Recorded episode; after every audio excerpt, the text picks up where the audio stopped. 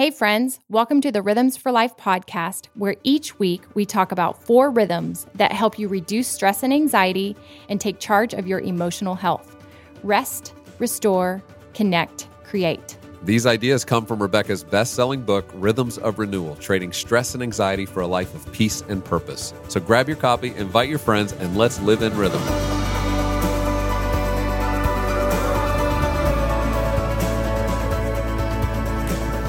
Welcome back. I'm Rebecca. And I'm Gabe. And it's summertime. I hope you guys have had a great month of June. It's going fast. It's kind of going too fast. Yeah. I don't know if you guys feel that way or not, but for us, every time we get to the middle of the summer, we're like, wait, where's our summer going? I but. July's going to be good too. And I, and I know this weekend represents kind of that shift towards July 4th. Many of you know we just got back from Lost Valley last week, and I'm still sore. st- I mean, riding horses is fun, but several Yeah. days of riding Yeah. horses and yeah, you feel muscles you didn't limping around you for a have, bit- or a bones. I should say. bones. Um, but it's so fun because Joy really has gotten to this horse show the last year, and she pretends like she's riding a horse at all times when we're just driving around Franklin. And so it was nice for her to actually, you know, she goes slow on a real horse. She doesn't, you know, in her mind, she's racing a horse across the mountains. Right. But, But, it's like a grandma horse that they're walking very slowly. Yes. A pony. uh, yeah, but she but she makes all the sounds. She goes, "Easy, girl, easy." She's fun. She's growing up quick. And And speaking of Joy, she just had a birthday on Monday. She is nine now, which is wild. It's it's crazy. She's been with us three and a half years, and so much has changed. I was reflecting on this recently as I was kind of thinking about her birthday and preparing for it, and even just you know those initial months of trauma, quite frankly, coming into our home, displacement, obviously for everyone else, but also remembering how much she had night terrors in those first months and even couple years and how those have slowly faded over time and just how she really kind of owns her place in our home. Yeah, she does. And you've done such a great job. I mean, one of the things has been a big intention over the last six months is a whole new reading program and helping her really take more confidence in her reading. And it's just been fun to see you and her working together and how much she responds to you as teacher. I love it. I, know. It's great. I'm not I'm not full-time homeschool teacher, but what I am really loving is partnering with her school and in a proactive way on like let's get a reading plan that really I think she can thrive and flourish and it's been really sweet to watch her. Yeah. And her pronunciation obviously. She had to have like a retainer in the top. This is more information than y'all asked for but but partly because she was on a bottle for so long like her mouth needed to open up so she could actually pronounce certain Yeah. consonants and vowels and now she's able to talk more clearly and her english is you know great. So it's been sweet. She'll look at me and just try to get all her blends and all those sounds great and i'm enjoying it. My mom was a teacher my whole life growing up fourth grade and I, I thought I'll never be a teacher, but I actually am a teacher. I, I see that in myself, and I love to watch those uh, those things are connected for her. I know everybody listening who has little kids, you're teaching them how to read. So I know that's not like rocket science, but there's a whole different type of method, a style that's been designed specifically for kids with Down syndrome that helps them really gain confidence in their reading. So it takes a lot of extra time, takes some different methods and processes and printing lots of papers and, and a lot of things that help them start to call out these words. So that's what's been fun to watch. And it's fun.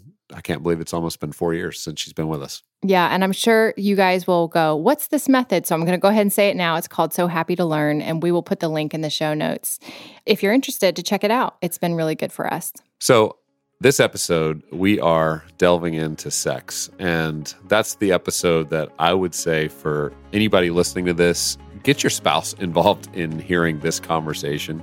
Our marriage and parenting series is brought to you by Aro, and you can listen now for more about how we're using that in our home, as well as how you can benefit from it. So, since we're over here talking about rhythms all the time, we all know how much our phones get in the way of this. The healthy rhythms that we want for ourselves, our spouses, our kids, our families. And so I'm very excited about Aro, spelled A R O, and how easily it helps us build those healthy rhythms and habits back into our lives.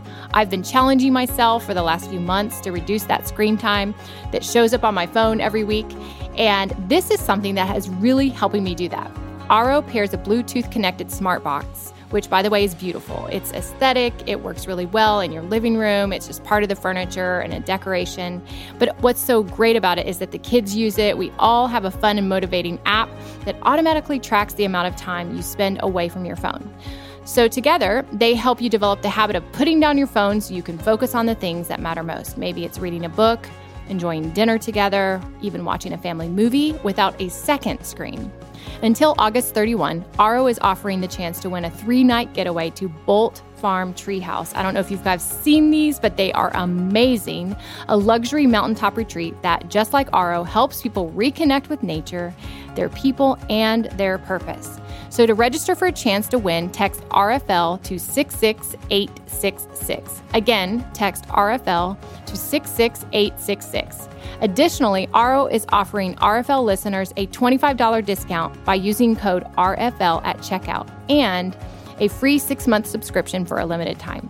Order your Aro today at goaro.com, G O A R O.com, and use the promo code RFL.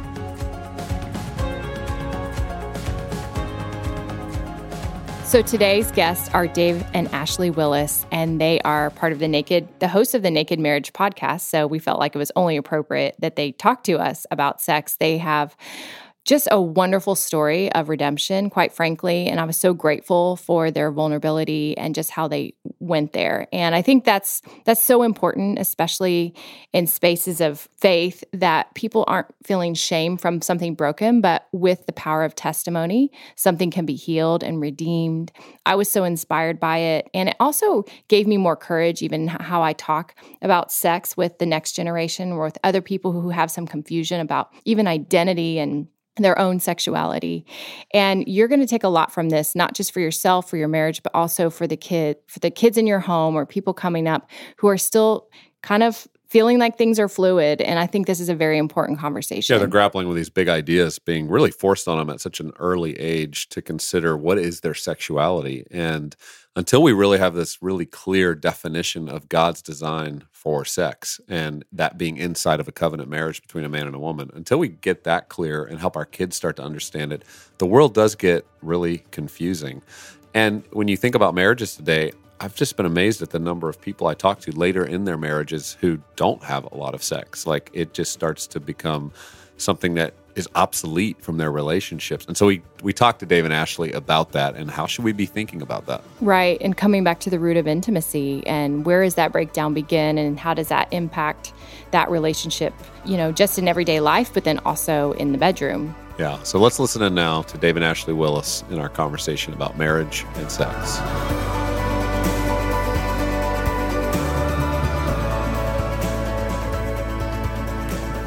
Hey guys, welcome to the podcast. It's so great to be in conversation again.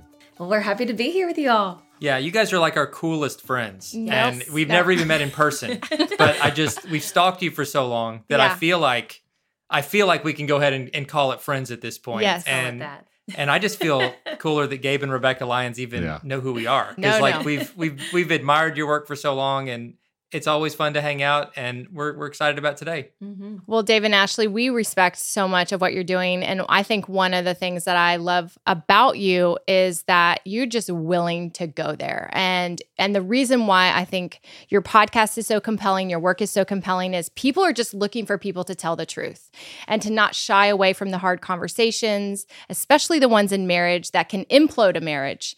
And so today we are going to just talk all about sex. And um, I'm grateful that you're willing to do this. Obviously, you are because you wrote a book about it. And I know that comes with a lot of research, a lot of nuance, a lot of um, like just honest conversations and knowing this is such a charged topic it's a painful topic it's a topic that people feel shame around and thank you for for doing this and uh, thank you for being a part of this conversation yeah, so let's jump right into this conversation because you guys counsel, talk to so many people. You have your own XO marriage conferences that you do all over the country. And I know the sex conversation comes up, and, and sometimes it's the men that seem most interested in that conversation, right? And it's usually motivated by they're like, I'm not getting enough sex. We're not having sex enough. What do I need to do to have more sex? And almost frames the conversation wrongly. Um, but it's motivated out of thinking like this is supposed to be happening in a healthy marriage. We're supposed to be connecting in, in an intimate way. Um, so curious for you guys, just you you decided to write this book called The Counterfeit Climax, and you engage this topic very easily and readily, and you're you're not afraid to go there. Um, how important is sex and healthy sex in a good marriage? Well, it's it's huge. You know, I think that some of the mistakes we make is that we either make sex everything, like there's this this trend sometimes in culture, sometimes in our own individual marriages where sex is the only barometer we use for how things are going and and we, we're measuring it by frequency. Like if we're not having sex x number of times per whatever then our whole marriage is falling apart and it becomes the metric that we base everything on. Or on the other extreme there are a lot of folks that just don't talk about it at all. It's something that's not happening with any real frequency in their marriage and they um, they're just uncomfortable with it and maybe that discomfort's a result from baggage they brought into the marriage uh, and there's all different kinds of, of baggage people can bring in. And that's something we talk about in the book and we talk about on our Naked Marriage podcast is that everybody has some form of sexual baggage. Even if you entered into marriage as a virgin, which is awesome, we all have some baggage just from the mindsets that we picked up related to sex, from our own insecurities, from our own um, mindsets and expectations about the way it's supposed to look and where those expectations come from.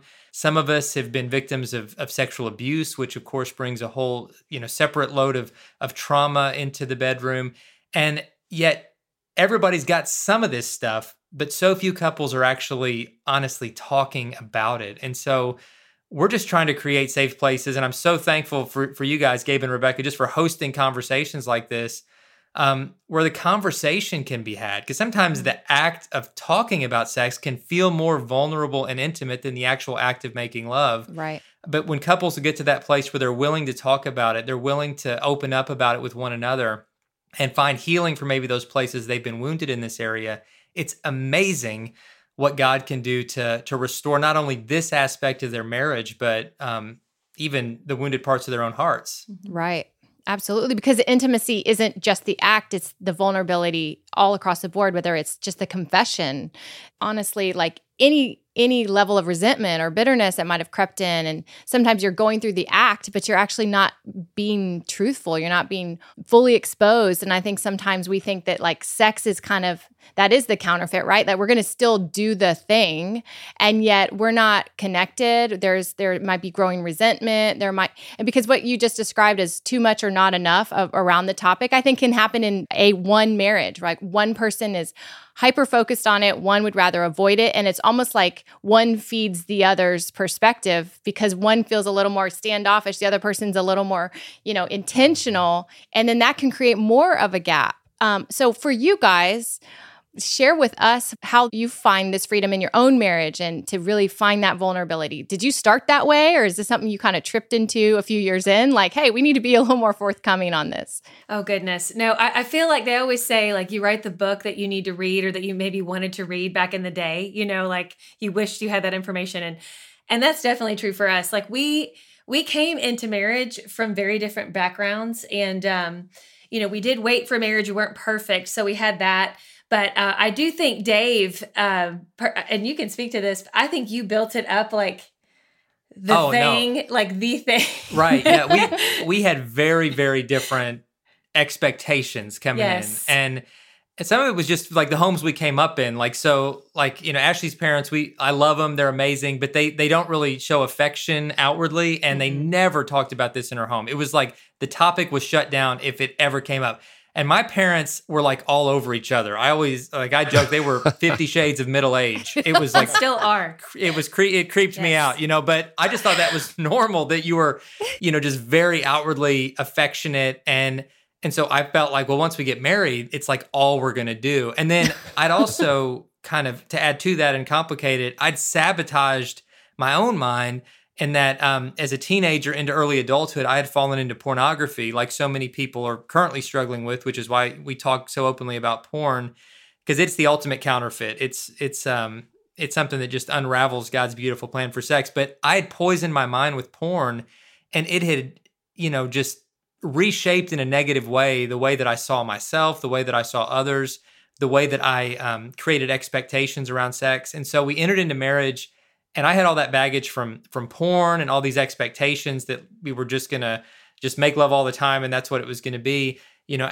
Ashley she came in with like a completely different set of expectations and so right from the start we were learning to try to navigate this really kind of complicated messy rhythm of trying to figure out what's this really supposed to look like. And those those early years were just awkward. I mean, I think that's probably the best way to put it. It was just awkward for a while definitely awkward. Uh, and you know, I think too because I came from a home, and I love my parents dearly, and they are they've been married forever, like over forty years, and I'm so proud of them. But I think that they had kind of some things in their past that they did not want to talk about with me and my sister, and so I think that's what a lot of people do is if they feel like they had maybe a promiscuous past or a past that maybe they're still dealing with some some stuff from there or have shame associated with it, they really shut down those conversations because they are afraid of the questions they might get. And that was my parents. And so I, I mean, I kid you not, I'm 20 year old, 20 years old, getting ready to walk down the aisle to marry Dave. And my mom, within like 15 minutes of this happening,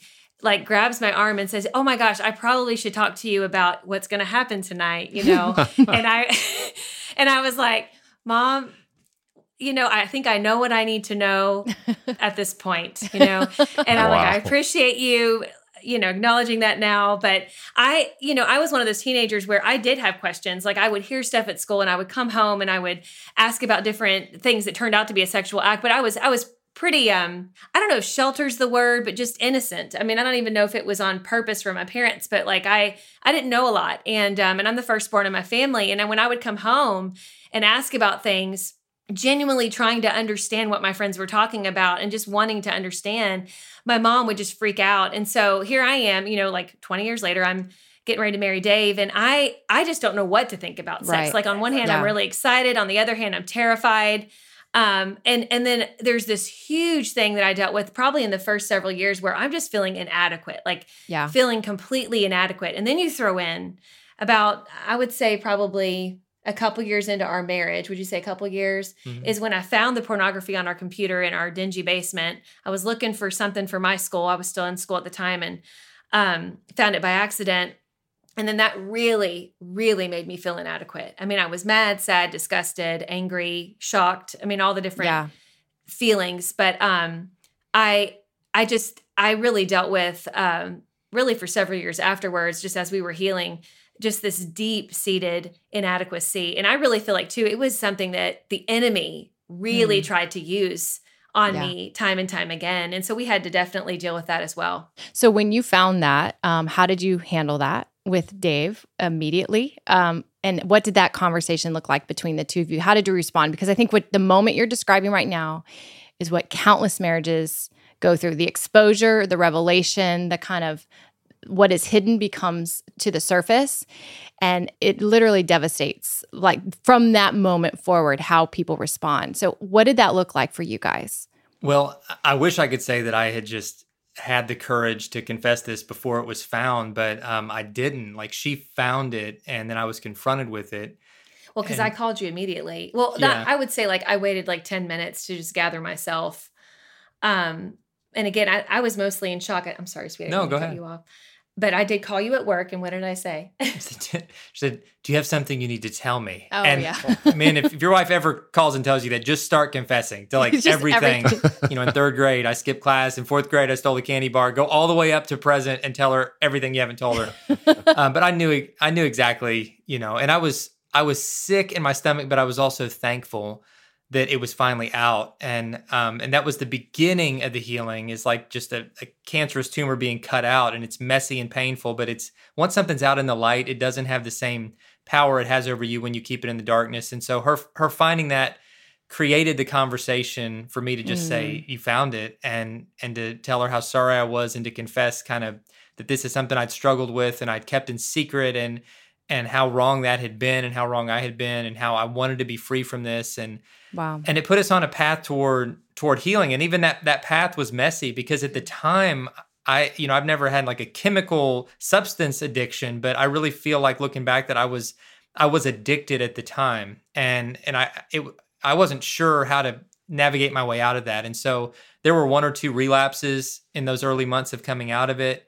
Um, and through it all I mean Ashley was she was so supportive. I mean, she was um, full of grace, but also full of, of firm boundaries that needed to be enforced through love. And she walked that balance in a way that I'm so thankful for her wisdom during that time because that combination of her grace and that combination of her, you know, not standing for it as she shouldn't, and it really created an atmosphere I think where where healing could happen um, faster than it would have otherwise. And so, yeah, her heroism and wisdom through that season not only helped me to to be strong enough to to walk out of it, but I think it really is the main reason that not only we're still married today, but that we're able to do the work that we do now, yeah. helping other couples. And so she's um, she's the hero of that story. She's the hero of, of really most of our stories. Jesus and Ashley are the hero of almost all.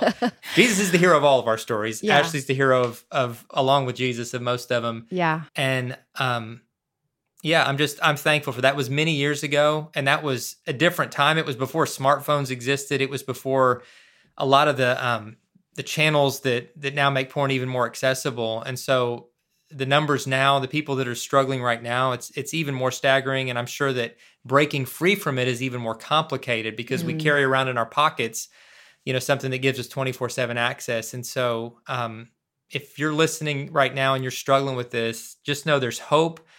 But you have to take that first step and you have to bring it out into the light and you have to invite accountability in and you have to start that road toward freedom. And I promise you, it's worth it. It is so worth it to be on the other side and to be free from it. Thanks to Pine Cove Summer Camps for supporting the Rhythms for Life podcast. Pine Cove is excited to announce they're opening a new overnight youth camp in Georgia, the Pine Cove Springs. Pine Cove is a Christian camp with over 50 years of experience. They are bringing Christ centered, others focused, and seriously fun counselors and activities to their new overnight youth camp in Georgia this spring, serving fourth through eighth graders. My first overnight camp happened in fourth grade, changed my life, made me a camper from then on. So if you are wanting to join, spots are still available for summer 22. Check out pinecove.com slash springs and use the code rhythms250 for $250 off a first time overnight youth camp registration at the Pine Cove Springs.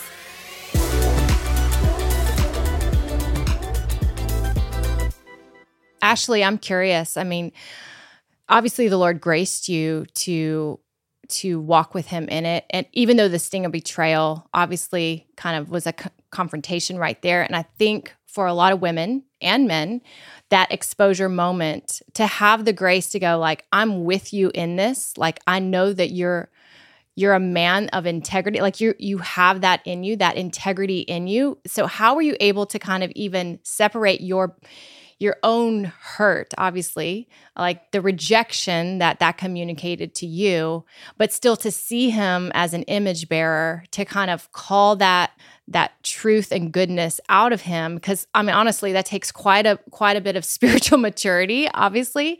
And i think what happens sometimes in marriages is that the reason one one party will not expose themselves is they they can't fathom that the person they would confess to would actually believe in them on the other side of that how right. did you do that? No, I, I, think you're exactly right. I think that's why so many spout like so many people hold it in because they're like, I just, this is my cross to bear. We've literally heard people say this like, my sin is my cross to bear because my, it would hurt my spouse more for them to know and they could never, ever forgive me. They could never deal with it. You know, that is the lie from the enemy that he wants us to believe so much. So I'm so glad that when I did ask Dave that he confessed it to me.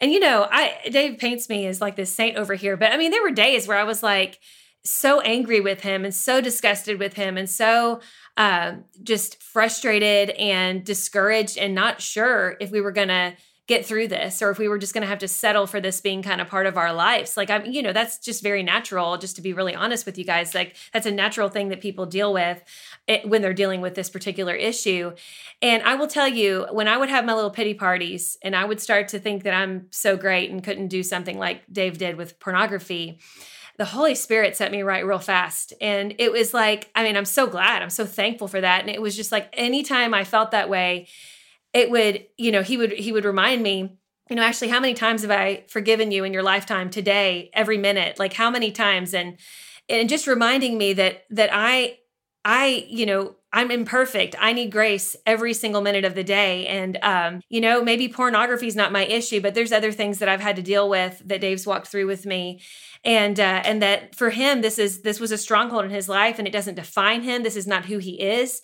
This is sin in his life that he's been gripped by, but that, that, you know, we serve a God that is greater than anything we could deal with. And I knew that we were going to, we were going to fare so much better if I could come alongside Dave and walk with him and help pick him up when he's feeling down on those rough days than kick him while he's down. And I think that that's important in any kind of issue that we're dealing with in marriage, not just pornography, not even just sexual issues.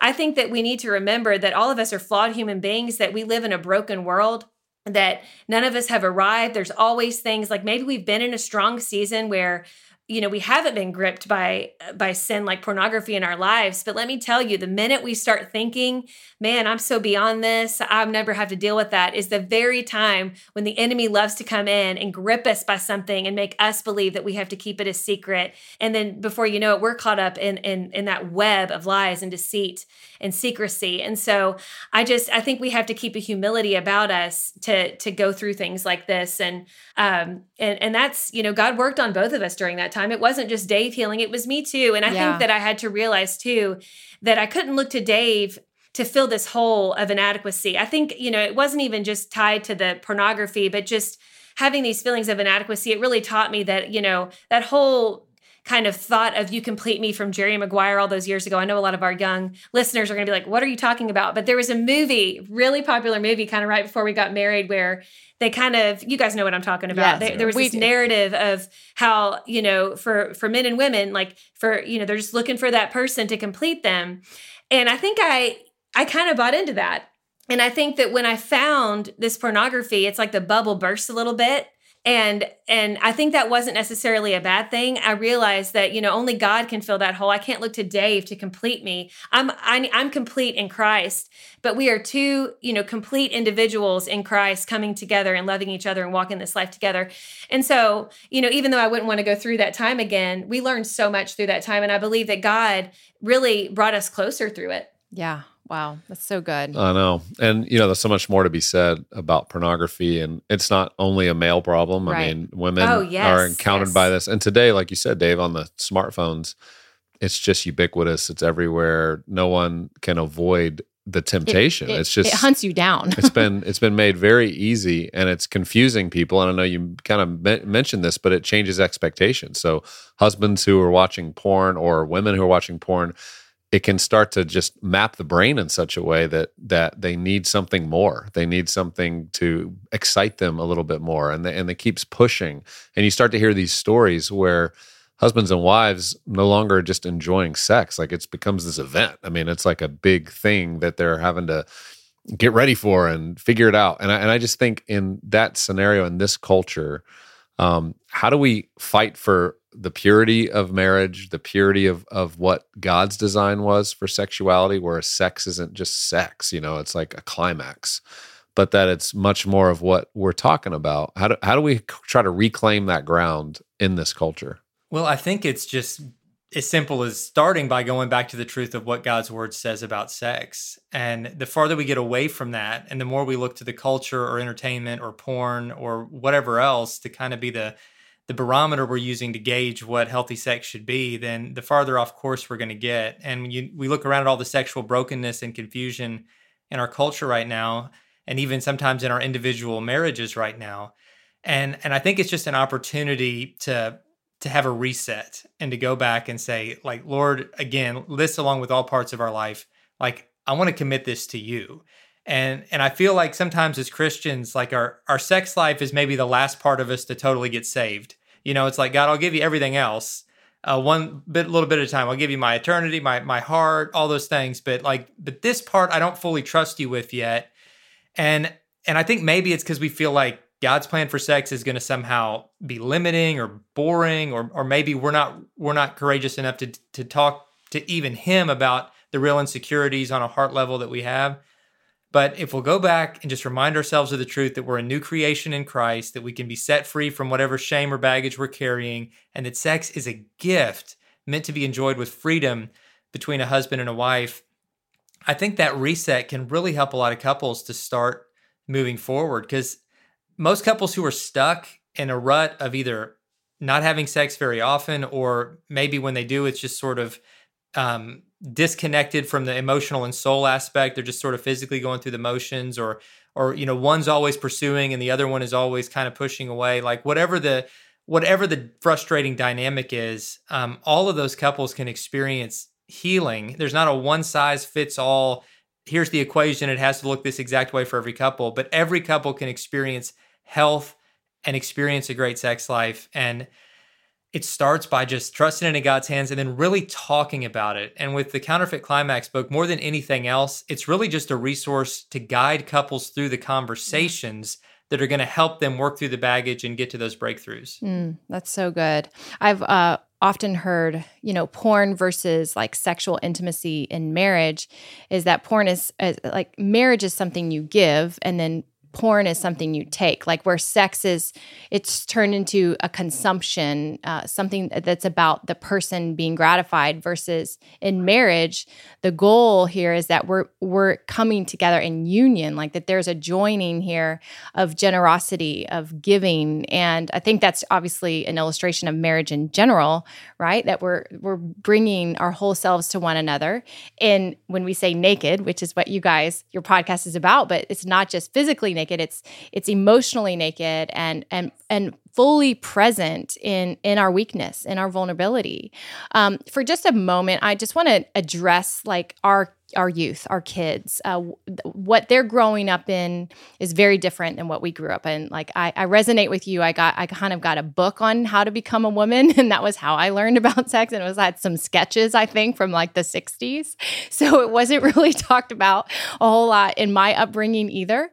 Um, but what that does, I think, unfortunately, is it makes kids more curious, and then they go wherever they can find content. And unfortunately, those places that they're going are not you know biblically grounded um, and and now in a, a sexual a sexualized society everything is up for grabs.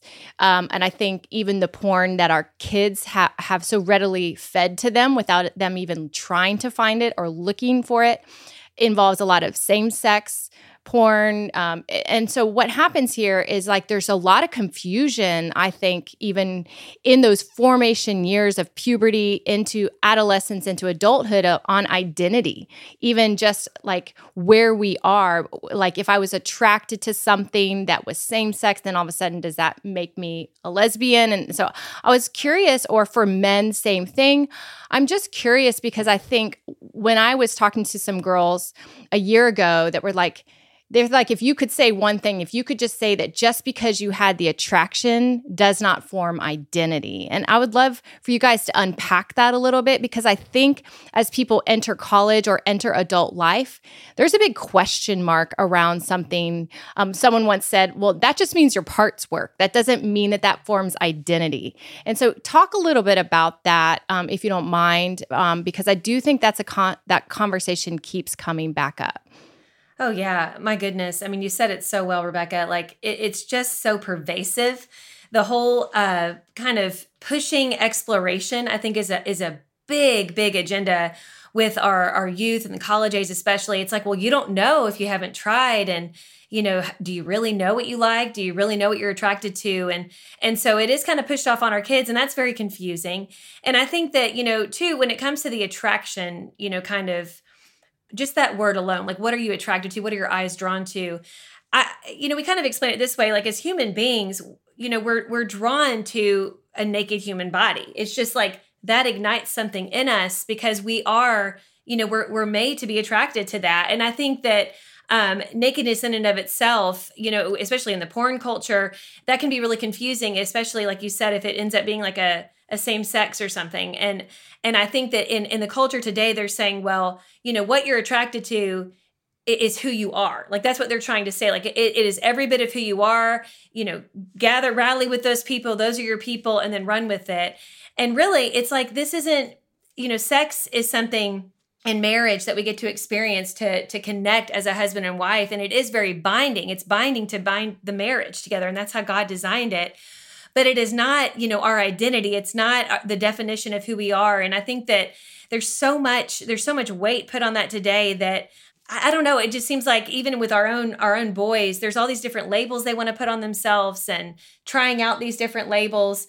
And I do think it's very confusing. And I think that as parents, and even just to the youth who are listening, we have to realize that that you know we are sons and daughters of God. Uh, you know, sex is part of who we are, and we need we do need to watch where our eyes go because it can be, you know, it's it's alluring. It's something that that we can get caught up in. And so we don't need to allow though these thoughts of getting hyper focused on attraction, you know, just lending our thoughts to that because, you know, with neuroscience, they say like, you know, what you think on the most, it literally makes like a ridge in your brain. So it becomes like this automatic thought. And it doesn't mean you can't overcome those, but there, there's sometimes I think the enemy uses that to just plague these people. And, and that's where you see anxiety come in and they're having this crisis of sexuality issues and uh, and then feeling like they need to go play this out and see where this goes and it just ends up in a lot more confusion and it kind of breeds on itself yeah and and just to add quickly to that i feel like the root the root of all all of the sexual confusion in our whole era it it comes down to I, these identity questions yeah. if it's not even really about sex as much as it's about identity and i think everything for everything that where jesus offers us something that's genuine you know the enemy comes in and tries to offer a counterfeit version. And i feel like with sexuality with with transgenderism with all these things really at the root of it more than anything else it comes down to people's desire for something that only god can fulfill can yeah. fulfill and that's to be born again. Jesus says you have to be born again. You have to have a new identity. This is a desire put within our soul. But if we don't turn to him for that new birth then the biggest cultural counterfeit that people will, will say this is my identity is is to come out in some way related to their sexuality or their gender. This this is who i am. These are my people. This is my community. This is my identity. And they're longing for that rebirth that new identity that jesus has put inside of us a longing for that. But they're they're trying to fulfill that in a physical way where it can only be really fulfilled in a spiritual way right. through christ. Yeah. and so so I have a lot of compassion for folks that are mm-hmm. that are you know caught up in a lot of that confusion. Is because I know at, at a heart level they're crying out for something that Jesus wants to give them, which is a new birth and a new identity in Him, and ultimately trying to find it through sex, trying to find it through changing our gender, changing anything about ourselves apart from Christ. It's going to prove to be a dead end, and uh, Jesus is there with grace when we finally figure that out to to welcome us home. Well, this has been a helpful conversation. One final thought from you. We were talking during this series about rhythms that people can practice to help grow in their health in their marriage. So around sexuality, is there a rhythm that you would recommend people grow in?